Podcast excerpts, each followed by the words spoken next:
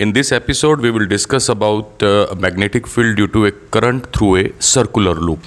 अब तक हमने प्रीवियस uh, लेक्चर्स में ये देखा कि जब कभी किसी स्ट्रेट कंडक्टर में करंट uh, बहता है तो उस कंडक्टर के चारों तरफ़ मैग्नेटिक फ़ील्ड डेवलप हो जाता है uh, लेकिन अब हम बात करेंगे कि अगर हमारे पास स्ट्रेट कंडक्टर की बजाय एक सर्कुलर लूप हो तो क्या होगा तो देखिए पहली बात तो ये कि स्ट्रेट कंडक्टर के चारों तरफ़ जो मैग्नेटिक फ़ील्ड है, उसकी स्ट्रेंथ को बढ़ाया जा सकता है। अगर हम वायर को बेंड कर दें एक सर्कुलर लूप में तो सर्कुलर लूप का पहला फ़ायदा तो ये हुआ कि in comparison to straight conductor circular loop के कारण जो मैग्नेटिक फ़ील्ड प्रोड्यूस होगा उसकी स्ट्रेंथ जो है वो ज़्यादा हो जाएगी।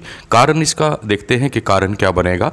बेसिकली एक सर्कुलर वायर जो है वो बहुत छोटी छोटी स्ट्रेट वायर के मिलने से बनी होती है और हर छोटी वायर जो है उसमें करंट बह रहा है वो कंट्रीब्यूट करती है मैग्नेटिक फ़ील्ड लाइंस के ए, संख्या में और क्योंकि इन सभी फ़ील्ड लाइंस की डायरेक्शन सेम होती है तो मैग्नेटिक फ़ील्ड सर्कुलर वायर के कारण जो है, वो ज़्यादा हो जाता है in comparison to straight wire carrying the same current तो हम ये कह सकते हैं कि एक स्ट्रेट वायर ली उसके चारों तरफ़ मैग्नेटिक फ़ील्ड प्रोड्यूस हो गया। अगर उसमें हम करंट प्रोड्यूस करते हैं या करंट उसमें बहाते हैं, लेकिन अगर उसी स्ट्रेट वायर को एक सर्कुलर लूप में हम कन्वर्ट कर देते हैं और सेम अमाउंट का करंट उसमें दोबारा से पास करते हैं तो अब जो मैग्नेटिक फ़ील्ड प्रोड्यूस होगा, वो ज़्यादा स्ट्रेंथ का होगा। तो हमारे लिए सर्कुलर लूप जो है, वो ज़्यादा इंपॉर्टेंट बन जाता है, क्योंकि सेम करंट की मदद से हम अब ज़्यादा अमाउंट का मैग्नेटिक फ़ील्ड प्रोड्यूस कर सकते हैं। अब ये देखते हैं कि किन किन फैक्टर्स पे मैग्नेटिक फ़ील्ड डिपेंड करता है जो प्रोड्यूस होगा जब हम सर्कुलर वायर के अंदर करंट पास करेंगे।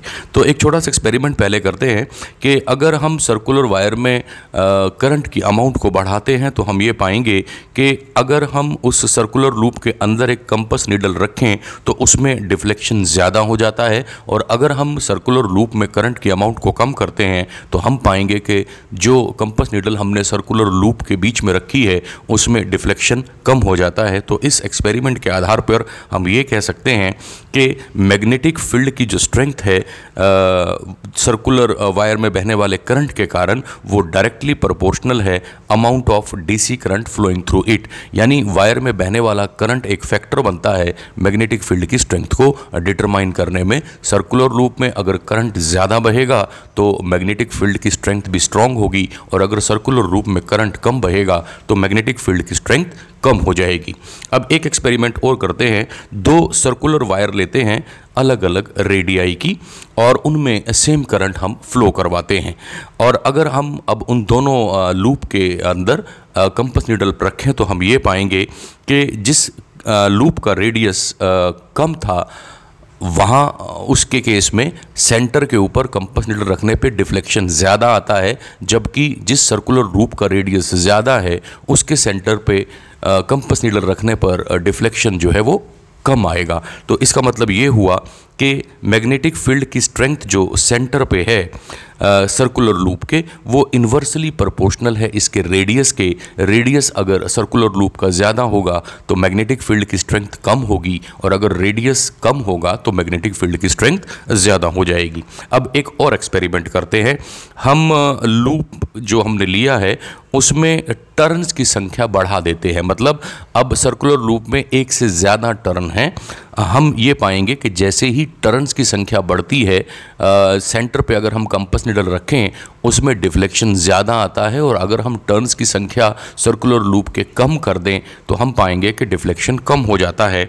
तो इसका मतलब ये हुआ कि करंट कैरिंग लूप जो है, अगर उसके सेंटर पे हम कंपस निडल रखते हैं तो कंपस निडल का डिफ्लेक्शन डिपेंड करता है कि लूप में कितनी टर्न्स हैं। तो हम ये कह सकते हैं कि strength of magnetic field turn पर भी डिपेंड करती है। तो तीन फैक्टर हुए। जिसके ऊपर मैग्नेटिक फ़ील्ड की स्ट्रेंथ डिपेंड करती है at the centre of circular loop पहला फैक्टर है करंट अगर करंट ज़्यादा है तो सेंटर पे मैग्नेटिक फ़ील्ड ज़्यादा होगा.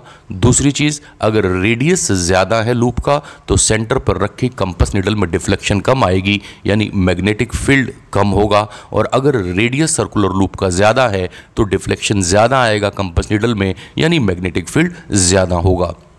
तो छोटा सर्कुलर लूप जो है, वो स्ट्रॉन्ग मैग्नेटिक फ़ील्ड सेंटर पे पैदा करता है in comparison to large circular loop तीसरी चीज़ जो हमने देखी नंबर ऑफ़ टर्न्स पर भी सेंटर पे जो मैग्नेटिक फ़ील्ड डेवलप हुआ है सर्कुलर लूप के डिपेंड करता है। अगर नंबर ऑफ़ टर्न्स ज़्यादा हैं तो मैग्नेटिक फ़ील्ड की स्ट्रेंथ सेंटर पर ज़्यादा होगी और अगर नंबर ऑफ़ टर्न्स कम हैं तो मैग्नेटिक फ़ील्ड की स्ट्रेंथ सेंटर पे कम होगी। अब एक और कॉन्सेप्ट की बात करेंगे। कॉन्सेप्ट का नाम है सोलेनॉइड तो सबसे पहले तो ये देखते हैं कि सोलेनॉइड होता क्या है। Solenoid is basically a coil of many turns of an insulated copper wire closely wound in the shape of a cylinder तो solenoid क्या है solenoid basically insulated copper wire की बहुत सारी टर्न्स का इस्तेमाल करके बनाई गई एक कॉयल है जो कि सिलेंड्रिकल शेप की होती है। आप पेन यूज़ करते हैं और पेन के अंदर आपने देखा होगा एक स्प्रिंग होता है बाल पेन जो आप यूज़ करते हैं। सोलेनॉइड स्प्रिंग जैसा ही होता है। स्प्रिंग में बहुत सारी टर्न्स हैं और ये बिल्कुल सिलेंड्रिकल शेप का होता है। तो हम ये कह सकते हैं कि पेन में जो स्प्रिंग यूज़ होते हैं बिल्कुल वैसा ही होता है सोलेनॉइड बट ये इंसुलेटेड कॉपर वायर का बना होता है। सोलेनॉइड का बेसिकली इस्तेमाल क्या है? सबसे पहले हम ये देखते हैं। तो सोलेनॉइड का इस्तेमाल जो है, वो मैग्नेटिक फ़ील्ड को डेवलप करने के लिए किया जाता है। जब कभी भी हम सोलेनॉइड में से इलेक्ट्रिक करंट पास करते हैं तो सोलेनॉइड के चारों तरफ़ एक मैग्नेटिक फ़ील्ड जो है, वो सेटअप हो जाता है। ये मैग्नेटिक फ़ील्ड बिल्कुल वैसा ही होता है, जैसा एक बार मैग्नेट का होता है। अगर हम ये देखें कि अब सोलेनॉइड का कौन सा एंड साउथ पोल की तरह है और कौन सा एंड जो है सोलेनॉइड का नॉर्थ पोल की तरह बिहेव कर रहा है तो हम क्या करते हैं, उसके लिए हम एंड को देखते हैं एंड वाली टर्न को। अगर उस टर्न में करंट क्लॉकवाइज डायरेक्शन में बह रहा है तो वो वाला एंड जो है वो साउथ पोल की तरह बिहेव करेगा। और अगर हमारे देखने पर एंड को हम ये पाएँ कि उस एंड में करंट जो है वो एंटी क्लॉकवाइज डायरेक्शन में बह रहा है तो वो एंड जो है वो नॉर्थ पोल की तरह बिहेव करेगा। ध्यान देने वाली या याद रखने के लिए सबसे आसान तरीका ये है एंटी क्लॉकवाइज का प्रोनाउंसिएशन एन से शुरू होता है एन यानी नॉर्थ पोल तो हमें अगर ये देखना है कि हमारे करंट कैरिंग सोलेनॉइड का कौन सा एंड साउथ पोल की तरह और कौन सा एंड नॉर्थ पोल की तरह बिहेव कर रहा है तो हमें कुछ विशेष नहीं करना। हमें सिर्फ़ उस एंड को देखना है। अगर उस एंड में बहने वाला करंट आपको क्लॉक क्लॉकवाइज डायरेक्शन में बहता हुआ नज़र आए तो वो एंड साउथ पोल की तरह बिहेव कर रहा है। और अगर वो एंड में बहता हुआ करंट आपको एंटी क्लॉकवाइज डायरेक्शन में बहता हुआ नज़र आए तो वो नॉर्थ पोल की तरह बिहेव कर रहा है। And again I am repeating ध्यान रखने के लिए सिर्फ़ ये याद रखिए एंटी क्लॉकवाइज जब आप बोलते हैं तो प्रोनाउंसिएशन एन से होता है, और एन का मतलब नॉर्थ पोल भी हो सकता है। अब हम जो मैग्नेटिक फ़ील्ड सोलेनॉइड ने डेवलप किया है, उसकी कुछ करेक्टरिस्टिक्स की बात करते हैं। तो पहली बात तो ये कि किसी भी लॉन्ग सोलेनॉइड के इनसाइड में जो मैग्नेटिक फ़ील्ड प्रोड्यूस होता है, वो यूनिफॉर्म होता है मतलब हर पॉइंट्स पे सेम होता है और काफ़ी स्ट्रॉन्ग भी होता है। ये मैग्नेटिक फ़ील्ड जो है, इसको हम स्ट्रेट मैग्नेटिक फ़ील्ड लाइंस जो कि एक दूसरे के पैरेलल हैं और बड़ी क्लोज हैं एक दूसरे के, उनकी मदद से दिखा सकते हैं। ये हमें मालूम ही है कि यूनिफॉर्म स्ट्रॉन्ग मैग्नेटिक फ़ील्ड को दिखाने के लिए हमें पैरेलल लाइंस की ज़रूरत पड़ती है, जो कि एक दूसरे के नज़दीक होती हैं। जहाँ तक मैग्नेटिक फ़ील्ड आउटसाइड की बात करें तो आउटसाइड में मैग्नेटिक फ़ील्ड बड़ा कमज़ोर होता है। इसको हम लगभग लगभग ज़ीरो के बराबर ही लेके चलते हैं। और जैसे जैसे हम किसी सोलेनॉइड के इनसाइड में, इसे ध्यान से सुनिएगा जैसे जैसे किसी सोलेनॉइड के भीतर हम एंड्स की तरफ़ मूव करते हैं, यानी एक सोलेनॉइड है, उसका एक मिडल पॉइंट है। मिडल पॉइंट से हम अगर एक एंड की तरफ़ चलें तो हम ये पाते हैं कि मैग्नेटिक फ़ील्ड की स्ट्रेंथ कम होने लगती है। जो स्ट्रेंथ मैग्नेटिक फ़ील्ड की सेंटर पे होती है, किसी सोलेनॉइड के एंड्स पर स्ट्रेंथ जो है, उसकी आधी होती है। आउटसाइड जो मैग्नेटिक फ़ील्ड है, जो कि बहुत वीक है, जैसे मैंने पहले भी बताया, और लगभग लगभग नेग्लिजिबल ही मान लिया जाता है, ये नॉन यूनिफॉर्म नेचर का होता है। मैग्नेटिक फ़ील्ड जो सोलोनॉइड ने प्रोड्यूस किया है, वो एक बार मैग्नेट के मैग्नेटिक फ़ील्ड से बिल्कुल रिजेंबल करता है। अब ये देखते हैं कि सोलेनॉइड जो हम पढ़ रहे हैं, इसका इस्तेमाल क्या होता है। हमें ये तो समझ में आ गया कि सोलेनॉइड के इनसाइड में यूनिफॉर्म और स्ट्रॉन्ग मैग्नेटिक फ़ील्ड जो है वो प्रोड्यूस होता है। इस मैग्नेटिक फ़ील्ड की सहायता से हम आयरन की रॉड को मैग्नेटाइज करते हैं। तो हम क्या करते हैं? एक आयरन की रॉड सोलेनॉइड के अंदर डाल दी जाती है।